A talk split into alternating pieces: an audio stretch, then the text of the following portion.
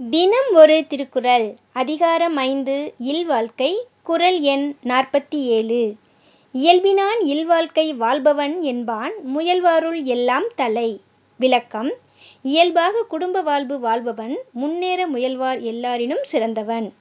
சரியான முறையில் இல்வாழ்க்கை நடத்துகின்றவர் மேலான வாழ்வு பெற துறவு வாழ்க்கை மேற்கொண்டு தவ நெறியில் முயற்சி செய்பவர்களைக் காட்டிலும் சிறந்தவராவார் என்பதே இக்குறளின் கருத்தாகும். மீண்டும் குறள் இயல்பினான் இல்வாழ்க்கை வாழ்பவன் என்பான் முயல்வாருள் எல்லாம் தலை. நன்றி மாணவ செல்வங்களே! வாழ்க வளமுடன்! வாழ்க வையகம்! மகிழ்ச்சியாய் இருங்கள்!